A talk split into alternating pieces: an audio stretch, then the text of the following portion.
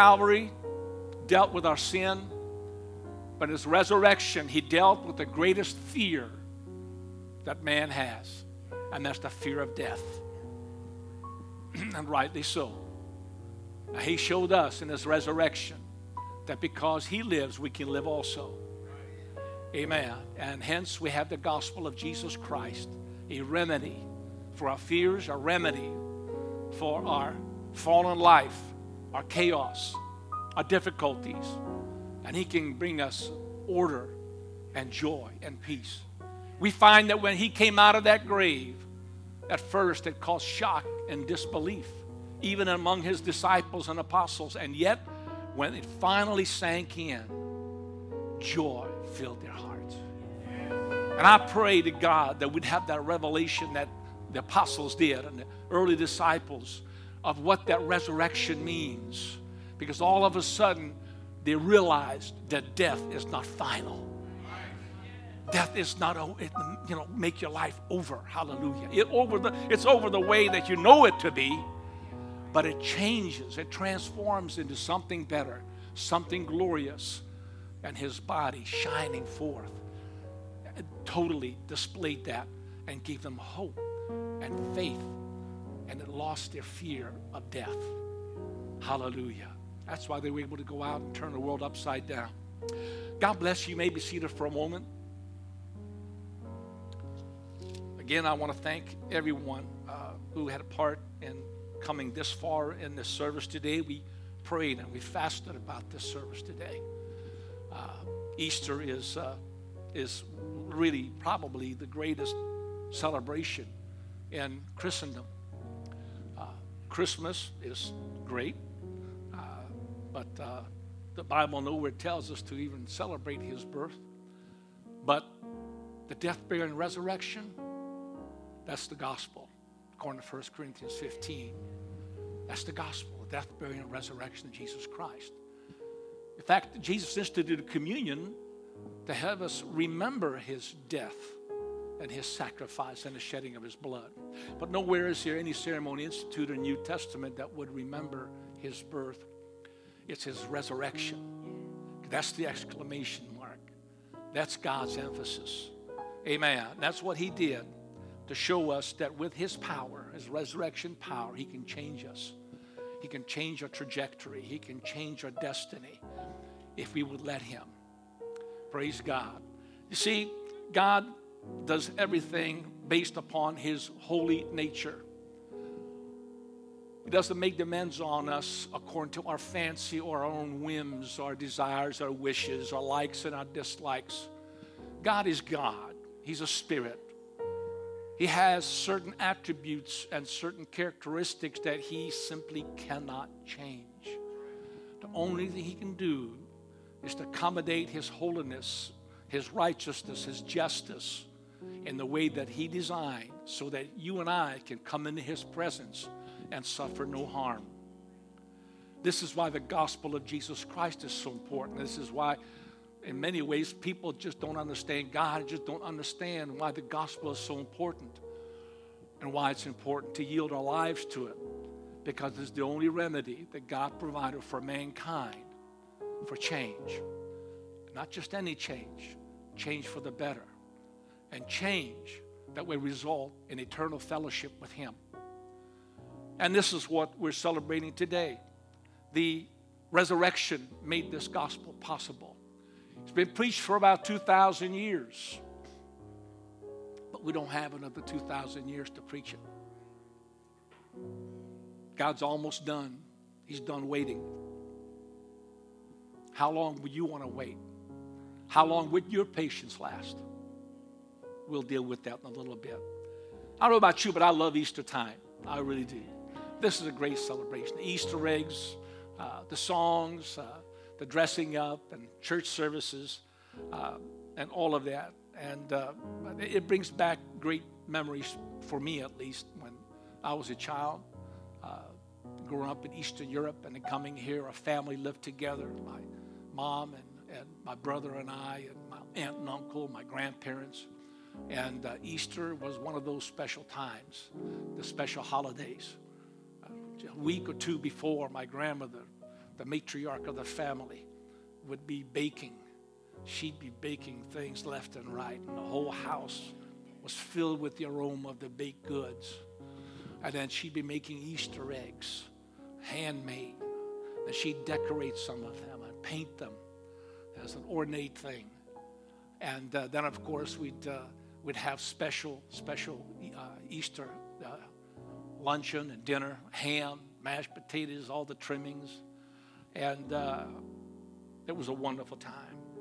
I know that uh, besides the special pastries, I know the Easter eggs and the red eggs had special meaning.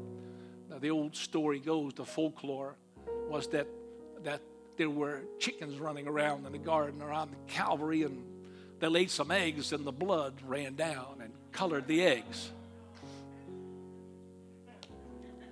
Hallelujah. And so, Easter eggs, we always colored, and then we'd take those eggs, and everyone in the family had to choose. They're hard boiled eggs now.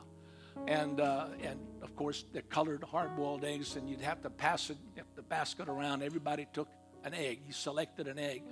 And then you took that egg and you took the sharp point and the sharp point, and on the, on, the person on your right would knock that egg to the top.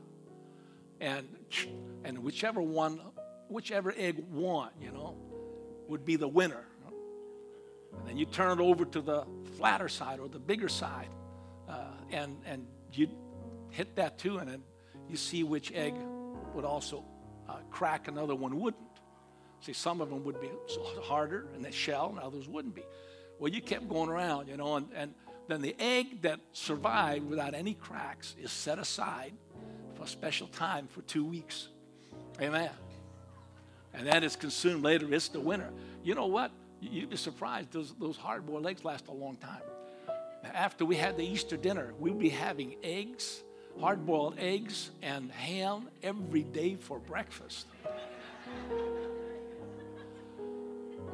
but I'm salivating even right now as I'm thinking about it. Because I had no breakfast today. I just had a cup of coffee and some tea.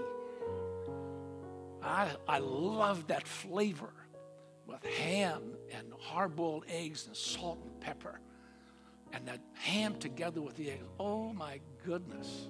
And a hot cup of tea. Now you thought and died and gone to heaven. Well, that was my childhood memories. Of course, uh, we cracked eggs, you always remind each other.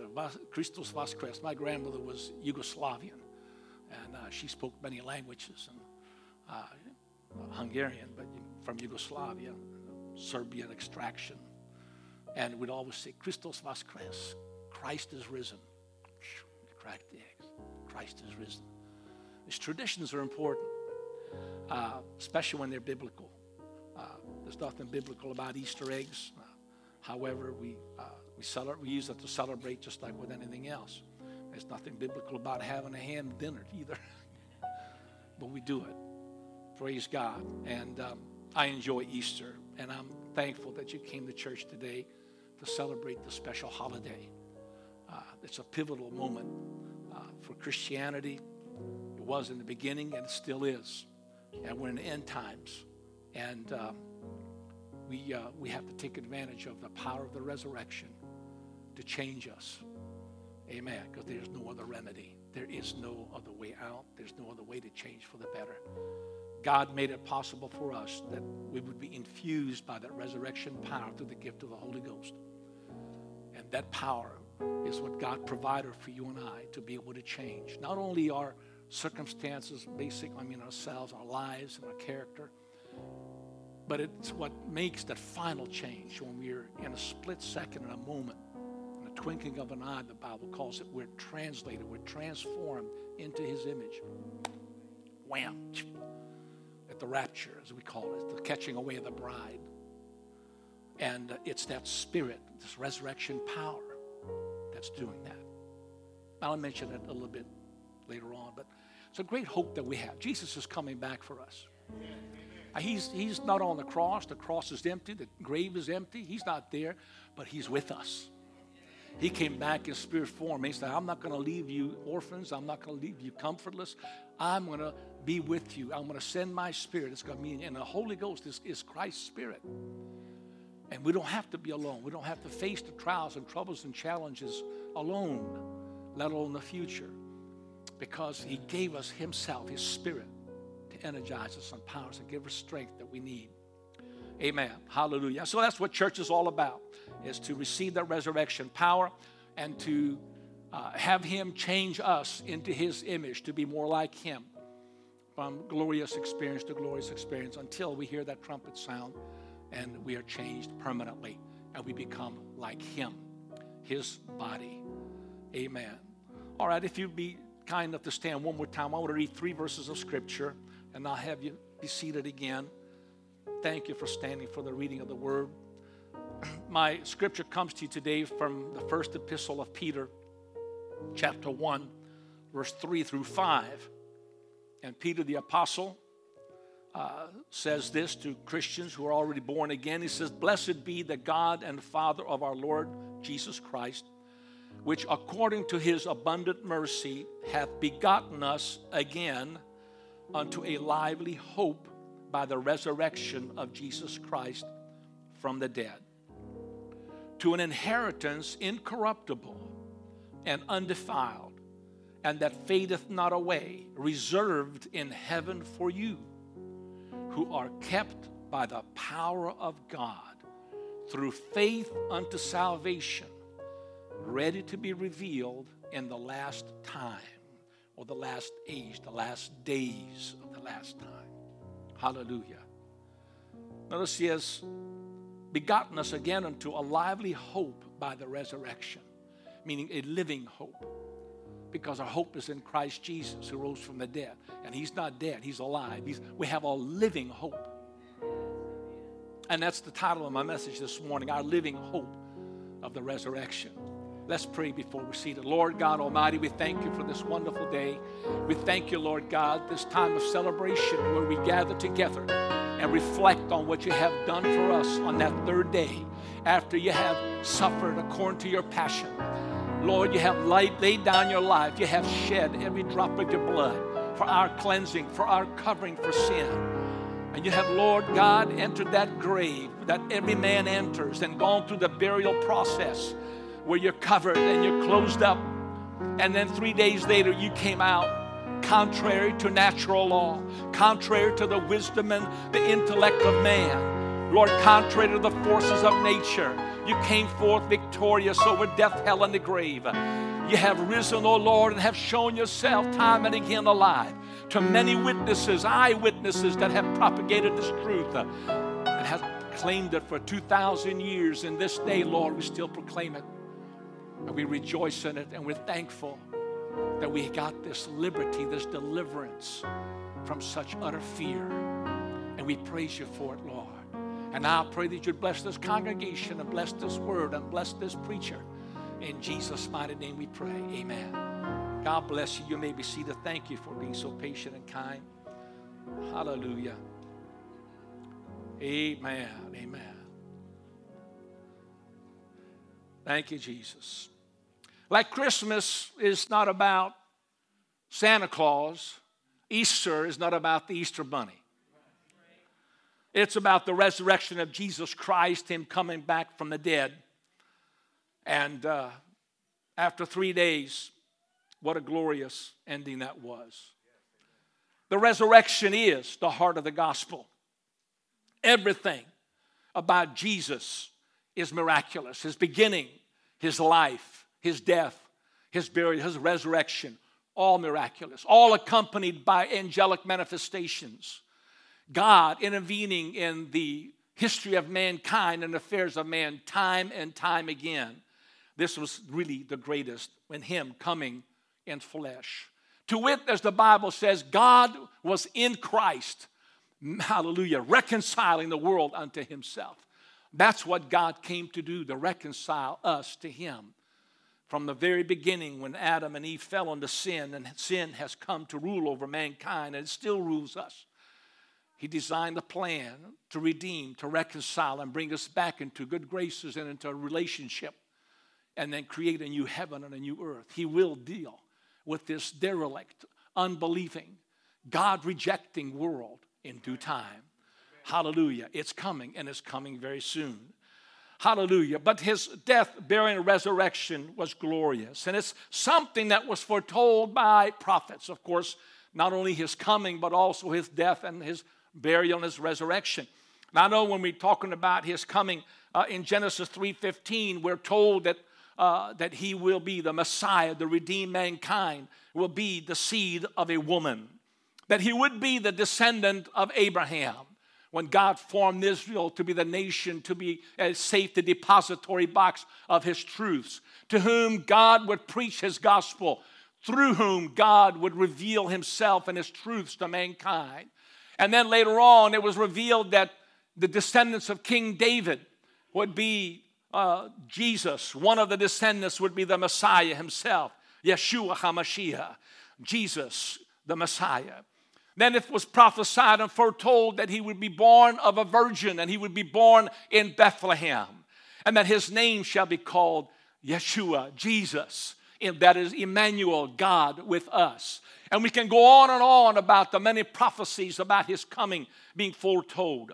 But the crucifixion is foretold. Isaiah 53 is, is the detailed crucifixion story, 700 years before it ever occurred. In Genesis 3:15, God also already alludes not just to the coming of Messiah, the coming of Jesus Christ, but also how that Satan would temporarily stop him or bruise his heel. But with the resurrection, Christ would destroy Satan, that is, bruise his head, and deal a final blow to death, hell, and the grave, and the evil that came to be from the time that Lucifer rebelled against God. Amen. And hell was created for the fallen angels, and it was never intended for man to go there. But God gave a choice to man, and that was the supreme, hallelujah, uh, means by which you and I can have a meaningful relationship with God. He had to give us that freedom of choice, that free will to choose Him or choose something else. That's why he put that tree into the garden. It's the only way that God could see whether or not you would love him. It was the only way that Adam and Eve could prove that they loved him by obeying his command. God said, Don't eat of that tree, of that tree. The day that you do eat of it, you will die. And so what did they do? Well, Lucifer comes along, the fallen Lucifer, Satan now, and he tempts them, and, and they chose to eat of that tree which God forbid them to. Uh, amen. And so, why didn't God intervene? He couldn't, because if he would destroy their free will, he would destroy the opportunity to have a meaningful relationship with them and for their descendants as well. He doesn't take away your free choice, He doesn't take away your free will. He gives you that because it's the only way that you can have a meaningful, loving relationship with the only God of the universe. The only way you can have a meaningful relationship with your husband or with your wife, uh, the one that you love, is simply because they choose to. And if you did not have that power to choose, uh, you could not have a meaningful, loving relationship. And God is no different. He's the one that created all meaningful relationships uh, in the context of a husband and a wife, in the marriage uh, relationship itself. Hallelujah. The power of choice is important, and it's what God gave you and I. And this is how we ended up in the predicament we are now. Thousands of years later, we're still here. See, God's not in a hurry. God's eternal. He's always been, always will be. Time is only for us. We're in the time in a dimension of time, but time will be no longer at one point. The book of Revelation tells us time is coming to an end. Everything will be dissolved, everything will be changed. Amen. When his plan is fulfilled. And we're now in the sixth time period, the sixth dispensation that God ordained to fulfill His will. We have one more dispensation after this, but we're coming to the close of this one. But it's not without calamity, it's not without tragedy, it's not without choices that we have to make. And the choices we make bear strong consequences. But the point is, looking back at the resurrection, that uh, Jesus his coming and his resurrection was prophesied. Jesus himself said uh, in John 2 19, uh, Destroy this temple, and in three days I will raise it up. He spoke of his own resurrection. Romans 1 4 tells us that the resurrection is what proved Jesus to be the Son of God with power, having the power over death, hell, and the grave. In Acts 2 39 through, uh, excuse me, 29 through 39, we have a message that the Apostle Peter preached on the day of Pentecost. And there's a segment there I want to relate to. I want to have Brother, uh, Brother uh, Hyle read me, read for me these scriptures and follow along with me if you will. And Sister Ruth, if you can follow along on the screen too, that'd be great. Amen. But it is Peter preaching on a day of Pentecost. Uh, and then Peter, after recounting some of the history of Israel and the prophetic utterances from Joel, that what they were hearing and experiencing was a promise by God in Joel that it, the days will come in the last days uh, that he will pour out of his spirit upon all flesh. And the last days began on the day of Pentecost. And now we're in the latter days the latter days of the last days. Uh, amen. Before Jesus returns. And notice what he preaches, and then notice the response of the congregation of Jew of these Jewish people in Jerusalem. He gathered together for this great holiday, and uh, they heard the preaching of this message on the resurrection. Go ahead, brother. Verse, verse 29. Men and brethren, let me freely speak unto you of the patriarch David, that he is both dead and buried, and his sepulchre is with us unto this day. Therefore, being a prophet, and knowing that God had sworn with an oath to him that of the fruit of his loins, according to the flesh, he would raise up Christ to sit on his throne. He, seeing this before, spake of the resurrection of Christ, that his soul was not left in hell, neither his flesh did see corruption. Mm-hmm. This Jesus hath God raised up, whereof we all are witnesses. Therefore, being by the right hand of God exalted, and having received of the Father the promise of the Holy Ghost, he hath shed forth this which ye now see and hear. Now, in verse 33, he says, Therefore, being by the right hand of God exalted. It does not mean a geographic, spatial position, mm. because God is a spirit and he's everywhere. He doesn't have a left or a right or up or a down, front or a back. He's God everywhere. This is a Jewish metaphor for a place of highest honor and authority. Because God was in flesh in Christ, He revealed Himself in humanity and visible form, and He's saying this human being that God revealed Himself in, amen, was none other than God. And He came in that flesh to perform that which He couldn't do in the spirit and that's to shed blood. A spirit doesn't have flesh and bones, a spirit doesn't have blood. Right. But that's what God ordained to cover the sins of mankind. And therefore, He came in human flesh, sinless, mind you. That's why He came from a virgin, sinless. Therefore, his blood was not just blood, but precious blood, priceless blood valuable enough to pay for the debt of the of sins of all humanity that has ever lived. It was precious blood. And because of his sacrifice on Calvary, he was highly exalted and put on the right hand, meaning in a position of highest honor and authority in heaven. And God is meditating all his power, all his love, and all his authority through this vessel, this glorified body, which we know as Jesus Christ. Right. Amen. Go ahead, brother. Verse 34.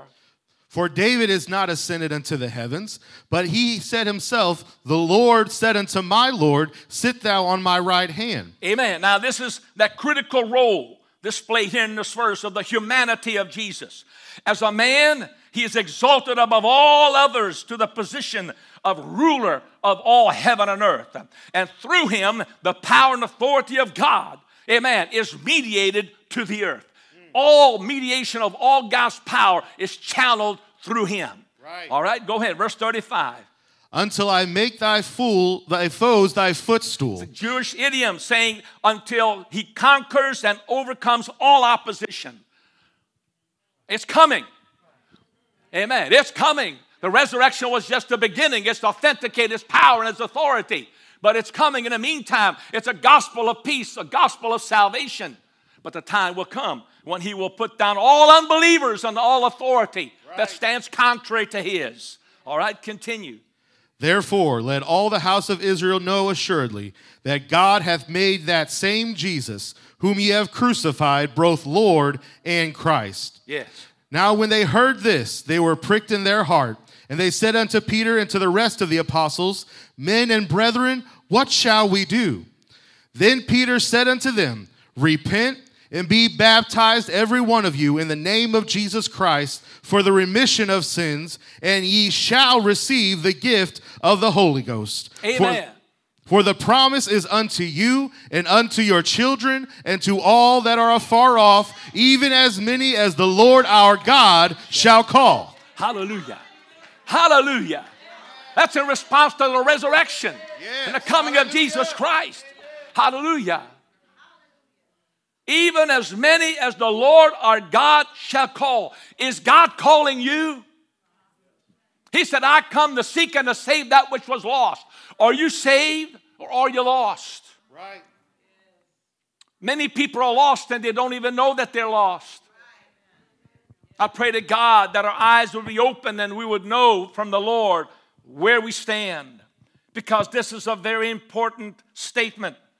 God is calling us, and if He's calling us, He's calling us to repent and be baptized in His name, the name of Jesus Christ, for remission of sin, and then to be filled with the resurrection power, the gift of the Holy Ghost. Jesus didn't die on Calvary and rise again from the dead the third day just to give us a good holiday and give us a good feast and have a lot of good joy. He came to come on the inside of us uh, and in, in, in, infuse us uh, with that resurrection power with which his own body was resurrected.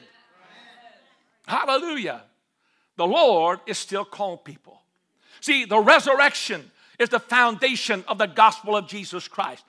Paul said this as much in 1 Corinthians chapter 15, verse 1 through 6.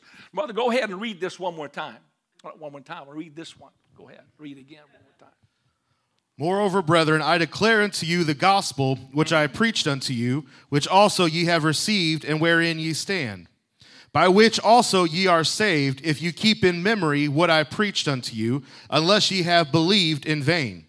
For I delivered unto you first of all that which I also received, how that Christ died for our sins according to the Scriptures. According to the Scriptures. And that he was buried, and that he rose again the third day according to the Scriptures. According to the Scriptures, all foretold time and again, hundreds of years before. And that he was seen of Cephas, and then of the twelve. After that, he was also seen of about 500 brethren at once, of whom the greater part remain unto this present, but some are fallen asleep. About 500 eyewitnesses at one time, and most of them were still alive when Paul the Apostle was writing this letter. Mm, right. The eyewitness account of a witness is legal tender. That's right. It'll hold up in a court of law. How many witnesses do you need to believe in the resurrection? How many witnesses do you need to believe that Jesus Christ uh, is Lord of Lords and King of Kings? How many miracles do you need to see before you can declare that Jesus Christ is Lord? Hallelujah. It didn't stop with the 500 the Bible says in verse 7 uh, then he was seen by James the apostle, then of all the apostles, uh, and last of all, he was seen by Paul also as one born out of due time. Uh, witness after witness after witness that he rose again from the grave. He was not dead forever, he's not buried forever. Hallelujah. There is no grave for him because he is risen. As the angel said, he is not here, he is risen. Hallelujah.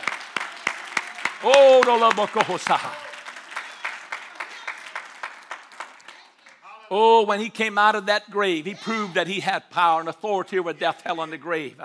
And he just didn't go to heaven and disappear, but he's ever present with you and I by that spirit that dwells on the inside of us, by that spirit that moves around us. Hallelujah. See, it's that sacrifice on Calvary that freed him up to go wherever he wants to go in this world. Uh, amen. To uh, work in the hearts of man. Uh, that's why prayers are important. The prayers of the church is what invites God into this area. Hallelujah. And he begins to work in the lives of people. I liken this sometimes to the story of a, a, landlord of a house. Uh, hallelujah. When you have a house and you lease that out to somebody as a landlord, you just cannot go into that house anytime you want to.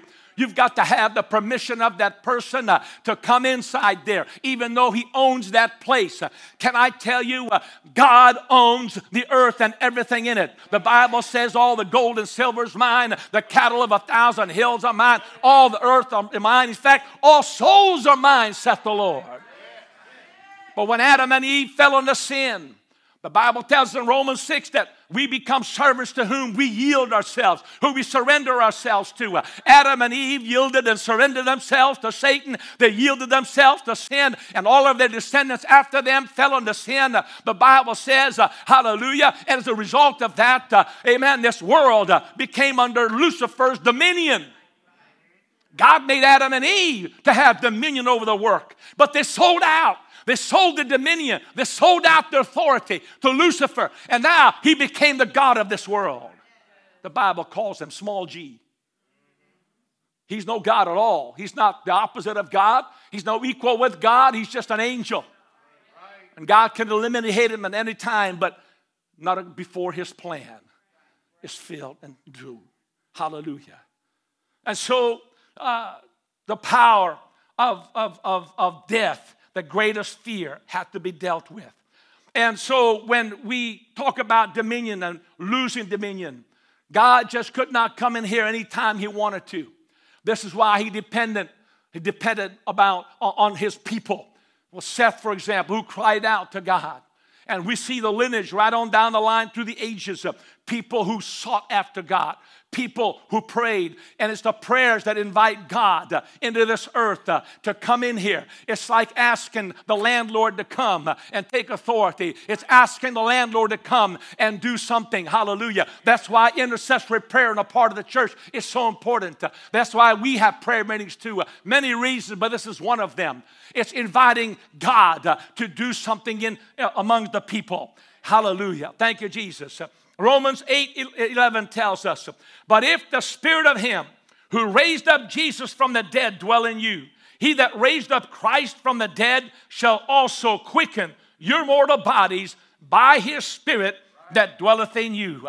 Amen. When you receive the gift of the Holy Ghost, when you receive the gift of the resurrection power, the Bible says uh, that that same spirit that dwelled in Christ is dwelling in you. You're going to have the same kind of resurrection. If you go by the way of the grave, uh, before he comes back and the trumpet sounds, uh, your body will be resurrected. Uh, but if you're alive uh, when he comes, uh, 1 Thessalonians 1 13 to 18 tells us, uh, amen, that when you're alive, if that spirit's in you, it's that body that quickens uh, or changes. Uh, it's what transforms you from your human body at level you're right now, and you receive your glorified body at that point in time. Hallelujah. But nevertheless, it's still the resurrection power of Jesus Christ. That's what the gift of the Holy Ghost is. It is Christ Himself. Amen. And when you receive that Spirit, can I tell you, you never have to be afraid of death again. Death is something that you and I face. Come on now. Hallelujah. Every one of us will go by way of the grave if Jesus tarries. Some of us sooner, others later. Amen. I learned one thing in my 68 years of short life on this earth life is short, period. It's short. I don't know how much time I have. If Jesus doesn't come soon, I'm going to go by way of the grave. But I'm not staying there. I'm coming out of the grave when the trumpet sounds. Sister Switzer, hallelujah. I'm not destined for there. That is not my final resting place. When the trumpet sounds, I'm coming out. Hallelujah. So are you. That's the promise of the hope of a resurrection. Woo! Hallelujah. Thank you, Jesus. Thank you, Jesus. Hallelujah. In John 14, 19, Jesus said, Yet a little while, and the world seeth me no more, but ye see me because I live, ye shall live also. That's why the Apostle Peter calls us a living hope. Jesus is alive, therefore, he's our living hope. Hallelujah. Now, when it says hope, you know, people, when you think hope, is is not a funny feeling like we use it so loosely. Oh, I hope it doesn't rain tomorrow, you know? That's not the hope. The, the word literally in Hebrew for this word hope is trust. It's trust, it's complete trust. It's not just a feeling of just having an expectation, but it is a firm belief in the reliability and ability of something or someone to do that which you, which you know to be true. And that's what, what our hope is in Christ. We have firm reliability and, and, and, and trust that He is able to do that which He said that He would. He said, I'll resurrect you. You accept my spirit inside of you, I will raise your body. And you will live me forever in eternity. Hallelujah. It's a trust. That's what Peter says. It's a hope that we have in him. A living hope of the resurrection. Hallelujah. Thank you, Jesus. And in fact, he goes on to say we also have a great inheritance reserved for us in heaven. And verse 5, it says, We are kept by the power of God through faith unto salvation, ready to be, to be revealed in the last time. He says, We're kept, kept by the power of God. That's the Holy Ghost. Through faith unto salvation. See, we began our, our salvation process uh, those of you who, who, attended here for a while, salvation is a process. It's not a, a one momentary thing. But I, I talked uh, two weeks, two Wednesdays ago, uh, this, this past two weeks, yeah, two Wednesdays ago, on the subject of salvation. Uh, I talked about the three aspects the past, present, and future. There's a past aspect. Uh, August 24th, 1975, I was baptized in Jesus' name. I'm born of, of, the water. Two weeks later, I got the Holy Ghost. I fulfilled the, the plan of salvation in, uh, in John 3 5, except a man be born of water and the Spirit. Hallelujah. And I began my, my walk with God uh, about 47 years ago. I was saved 47 years ago, but there's a present aspect. I'm saved today as well. I've been saved because I've been walking. It's progressive. Amen. I didn't get to where I am today in one day. It was a process that I had to go through. Salvation is a process. You're changing into His image is a transformative process. It's not a one day deal, it's a lifetime process until the Lord comes, until the trumpet sounds, and then, it's, then you step into glorification.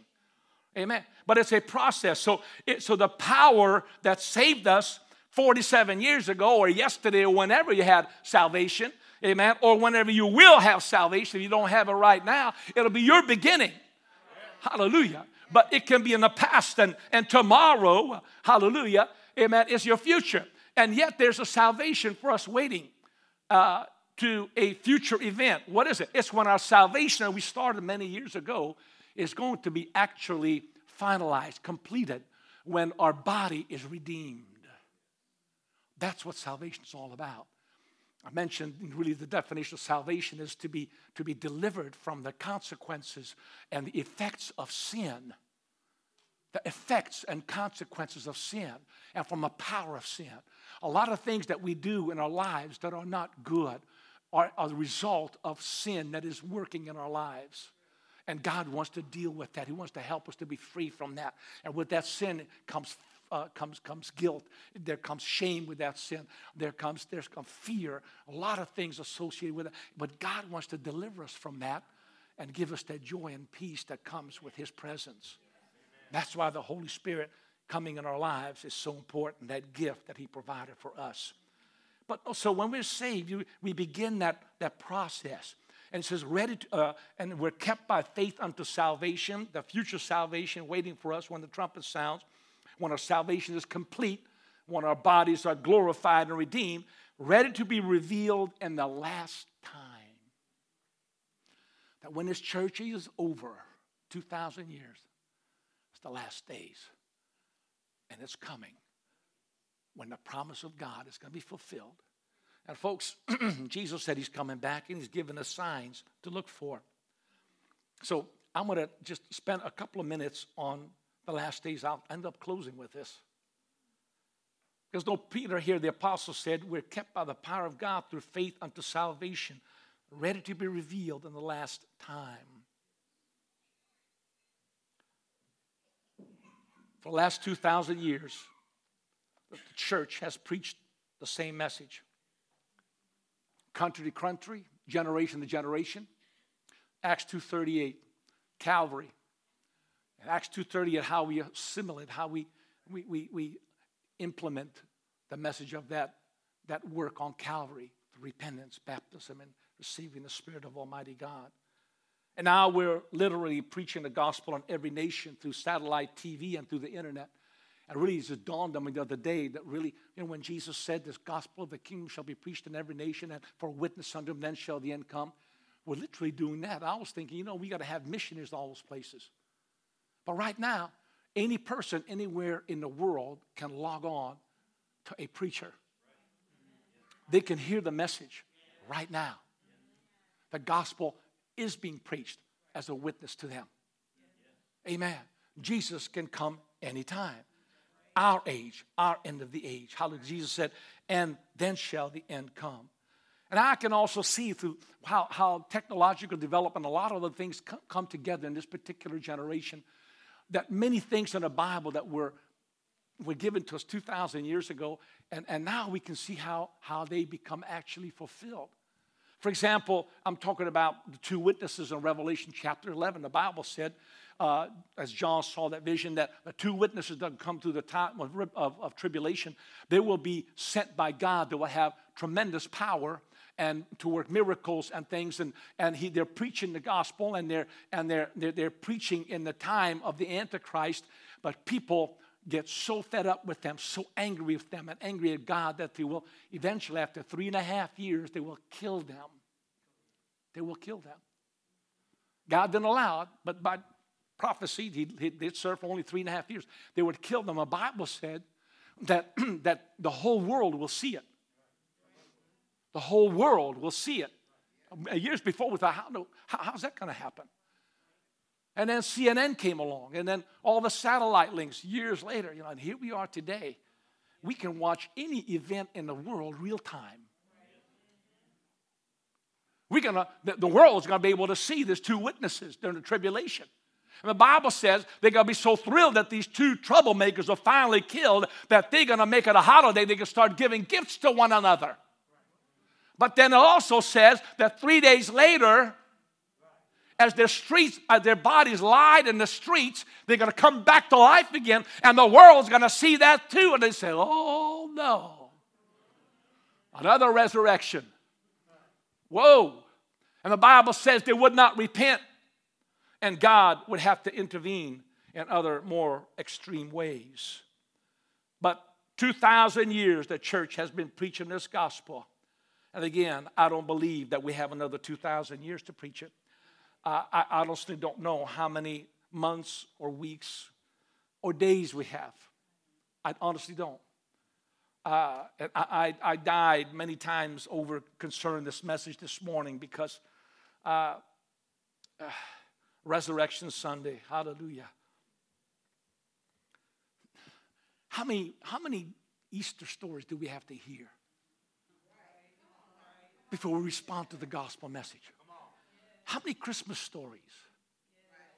How many special church services have to do before we pay attention and we, we, we do something about our salvation? How many more miracles does God have to do? How many more resurrections does He have to show?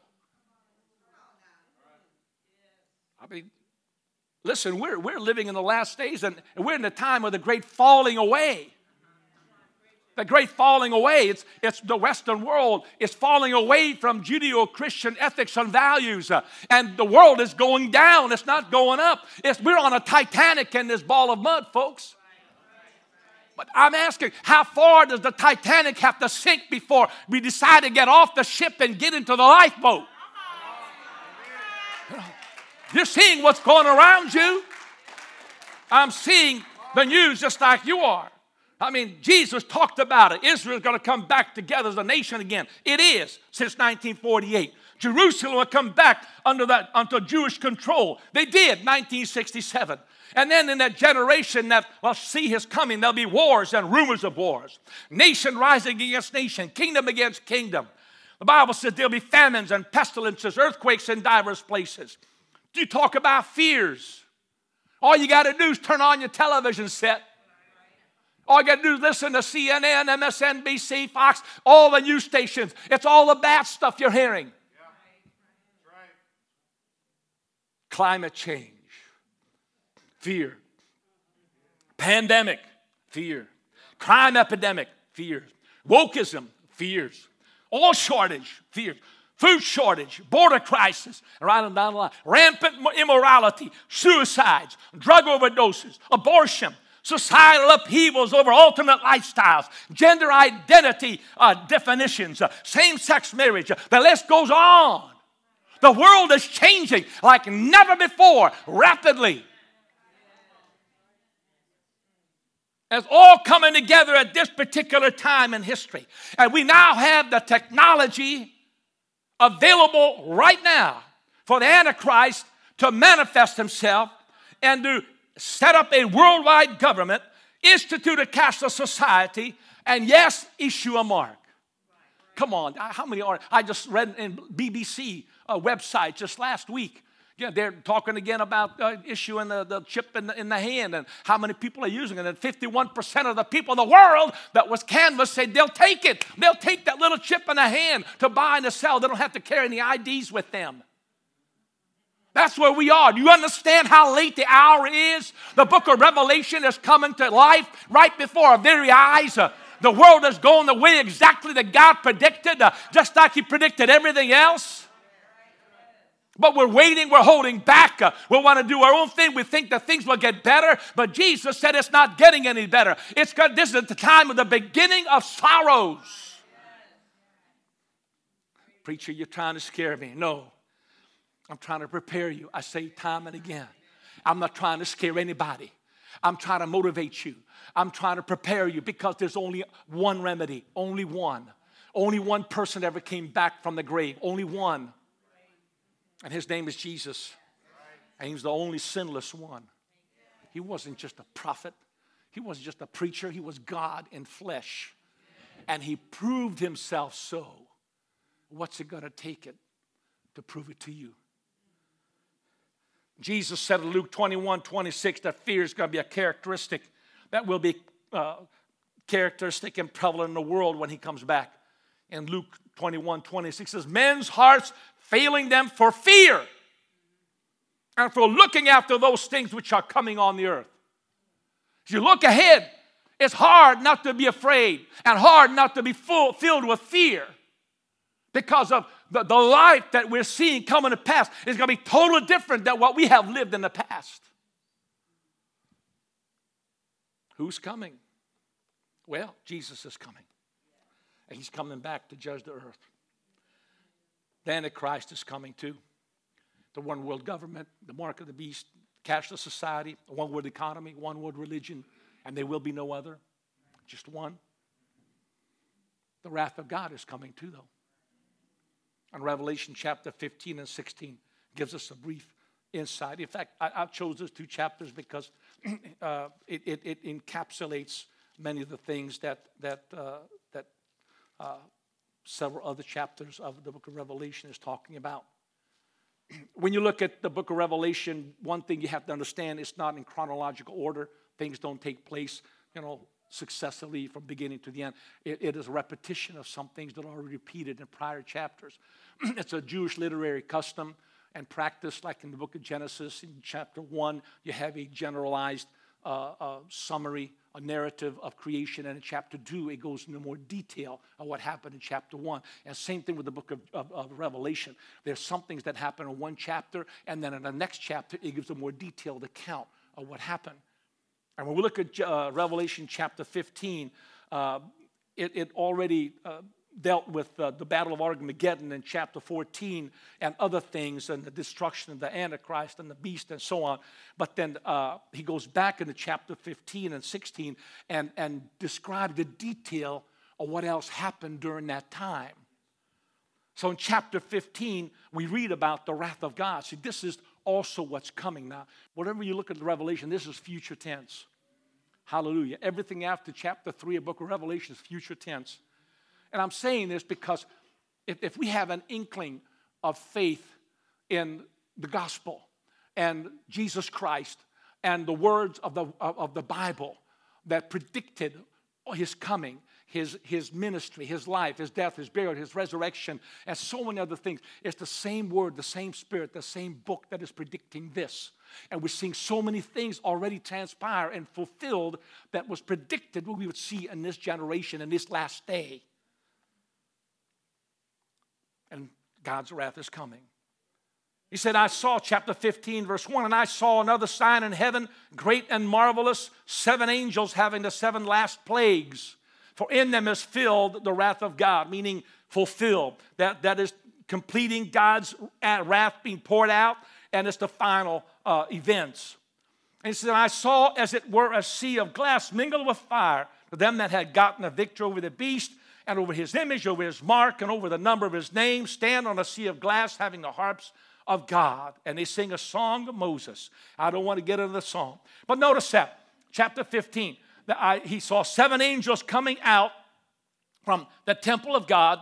And he says, uh, in, in, with, with, with uh, having these seven last plagues, and in them is the wrath of God filled up with the wrath. Now, this word wrath is interesting. There's two words for wrath in the Greek language that was utilized in the New Testament. One is a wrath that is just uh, anger from a passive disposition. It's, you're angry, but you're not doing anything about it. But then there's another word for wrath that is thymos, that is hot, uh, volatile, passionate anger. And it's only used 11 times in the New Testament, but 10 of it is used right here in the book of Revelation. It's where God is finally fed up. I mean, it's the last straw, it's the end time. It's time to deal with this unbelieving, ungodly, Christ rejecting world. Now it's time.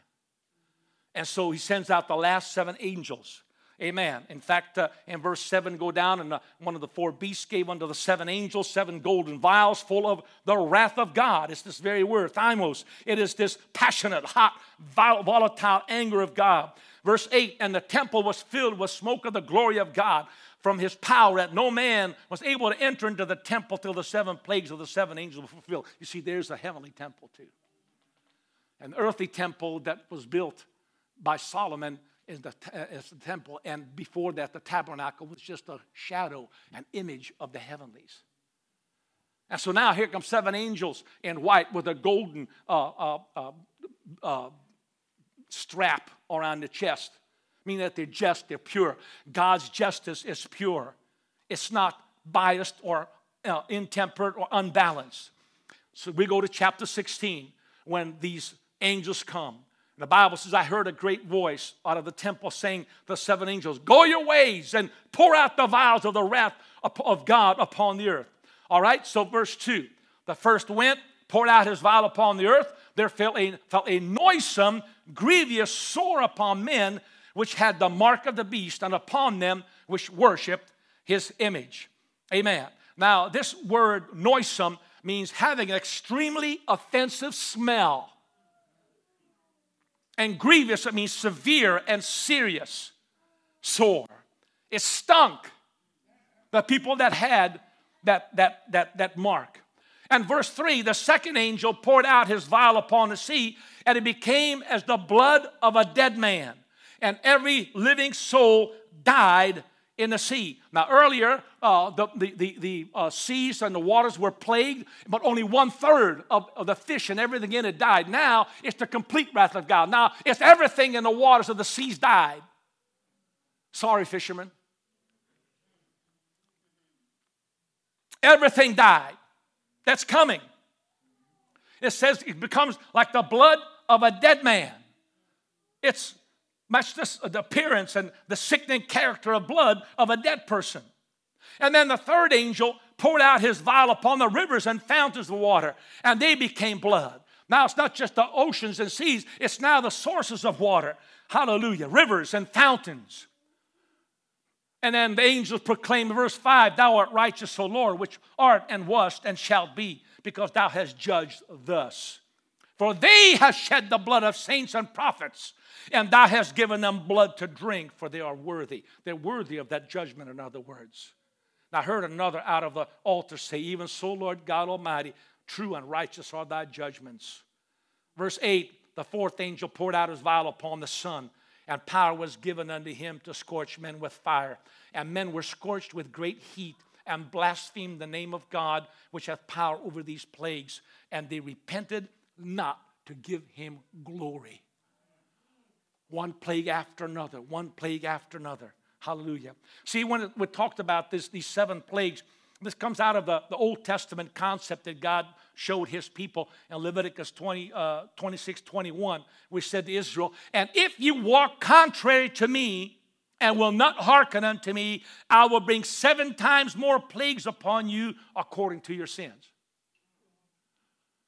So when John sees these angels with the seven last plagues, it is totally in harmony with the Old Testament concept, what God already revealed about himself, about his nature, about a sense of justice and righteousness. And when he's coming to judge the world, listen, he's not holding back anything.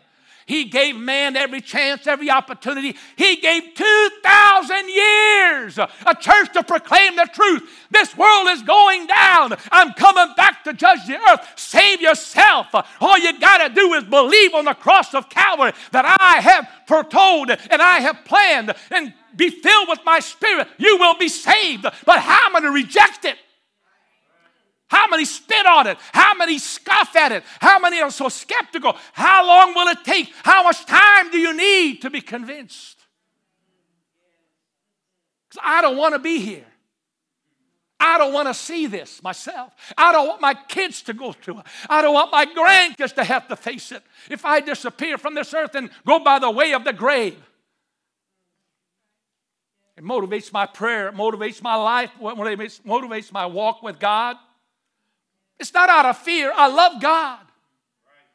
But I realize how serious the consequences are. And I'm realizing the lateness of the hour. I wish, I wish it could be better. But we're not living in better times. The hour is urgent. And I don't know how much time we have. I don't. Now, I have heard many messages on sorry, that urgent, but it's even more urgent now than ever before. I'm sorry. Verse 10, the fifth angel, darkness. Hallelujah. The Bible says the fifth angel poured out his vial upon the seat of the beast, and the kingdom was full of darkness, and they gnawed their tongues for pain. It's similar to the, to the ninth plague in Egypt when God put three days of darkness upon a land, and the Bible said it was darkness that could be felt. But this is darkness because more than just felt, you can feel it with pain. It's really a preview of hell itself. It's standing on the edge of the outer darkness that Jesus was talking about. And they gnawed their tongues for pain. Jesus talked about being cast out of darkness and there were gnashing of teeth from the pain. Verse 12, the sixth angel, the Bible said that the Euphrates River dried up or dries up to, for the gathering of the armies of the kings of the east to come. And that's before Armageddon. Remember, Armageddon already happened, and this is how, how they, they came. You know, at one time back in the old days, the, the Euphrates River, it's talking about the Euphrates here by name. It says, uh, verse 12, on the sixth angel poured out his vial upon the great river Euphrates and the water there was dried up, that the way of the kings of the east may be, may be prepared. It was any, anywhere from 500 feet to over a, a thousand plus feet wide width of the river. It, it, was deep, it was very strong as the waters coming down from Turkey uh, to that area. And armies couldn't easily cross. But it says that during the end time, that, that river will dry up and it will allow the armies of the Gog and Magog, China, India, that area, even Russia, is coming in against Israel and really against God. This is gathering them together to the battle of Armageddon. In fact, as he says, uh, let's see, uh, at verse uh, uh, 15 Behold, I come as a thief. Blessed is he that watcheth and, and keepeth his garments, lest he walk naked and they see his shame. Meaning, hey, you know, uh, church, you know what it takes to get the white robe, you know what it takes to be saved. And he says, uh, you know, watch and, and prepare yourself uh, unless, you know, you lose out and you're going to be ashamed when you have to go through these things. Verse 16, and he gathered them together into a place called in the Hebrew tongue Armageddon. That's a literal place, a valley of Megiddo, where he gathers the armies against himself, and God will deal with them. And finally, verse 17, the seventh angel poured out his vial into the air. And there came a great voice out of the temple of heaven, the throne, and saying, It is done. And there were voices and thunders and lightnings, and there was great earthquake. Listen to this such was not since men were upon the earth. So mighty an earthquake and so great. And the great city was divided into three parts. That's Babylon, renewed in the last days. And the cities of the nation, notice this, the cities of the nations. I don't care which city it is. You talk about New York, you, you think the, the Twin Towers was something? Think about every, every, every building in New York, every building in Chicago, every building in LA, in Houston, in DC. Every city of the nations of the earth came down. So mighty an earthquake and so great. Verse 19, and the great city was divided into three parts. That's, uh, that's Babylon. And the cities of the nations fell, and great Babylon came in remembrance before God to give unto her the cup of the wine of the fierceness of his wrath. And uh, in addition to that, verse 20, every island fled away, and the mountains were not found. Every island sunk in that earthquake, every mountain collapses, go flat. Oh, that's coming too. Think about how big that earthquake is. Have you been in an earthquake? I have. It's only been like 4.2 magnitude. That wasn't bad, but it was scary. But imagine this one. Every island fled away, and the mountains were not found. Verse 21 And there fell upon men a great hail out of heaven, every stone about the weight of a talent. That's 100 pounds. I heard on the news the other day they had some in this late latest weather storm, a softball size hail. It's huge. But imagine 100 pounds. And the Bible said, and men blasphemed God because of the plague of the hail, for the plague thereof was exceeding great. That word great is one of the key words in the entire chapter 16 of Revelation. Great everything. That's scary stuff. Stand with me, if you will.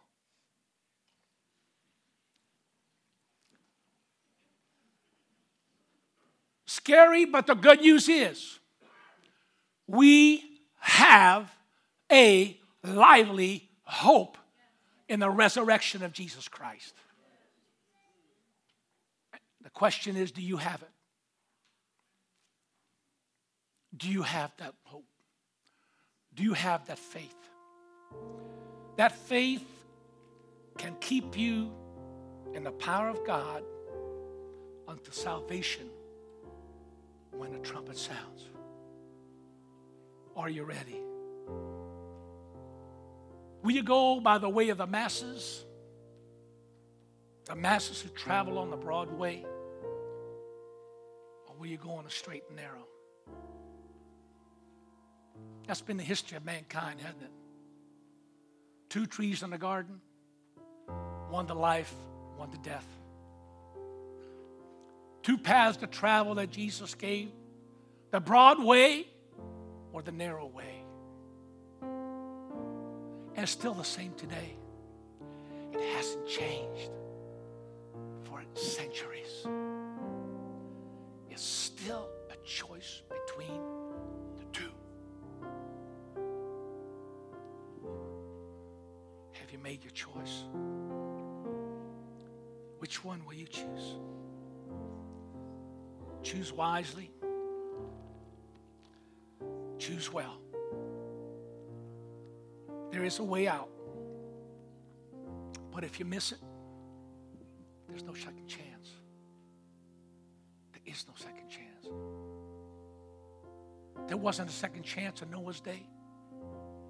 And Jesus said, as it was in the days of Noah, so it will be in the coming of the Son of Man. When God shut the door of Noah's ark, that was it. It didn't open for anybody else. Noah! Too late. Jesus said of the ten virgins, five foolish, five wise, but five foolish when they missed it. In the midnight hour, when they heard the cry, the Bible said the door was shut. Open to us! Open!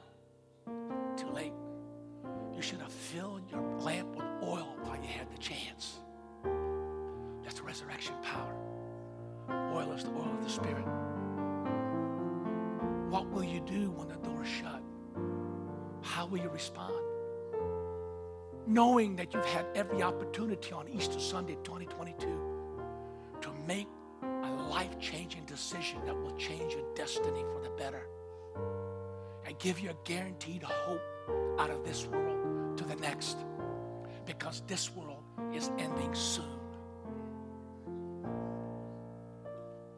No second chance. Jesus said, and I close with this last verse Watch ye therefore and pray always that ye may be accounted worthy to escape all these things that shall come to pass and stand before the Son of Man. Watch and pray always that may be accounted worthy to escape. See, there is a way to escape all this, but there's only one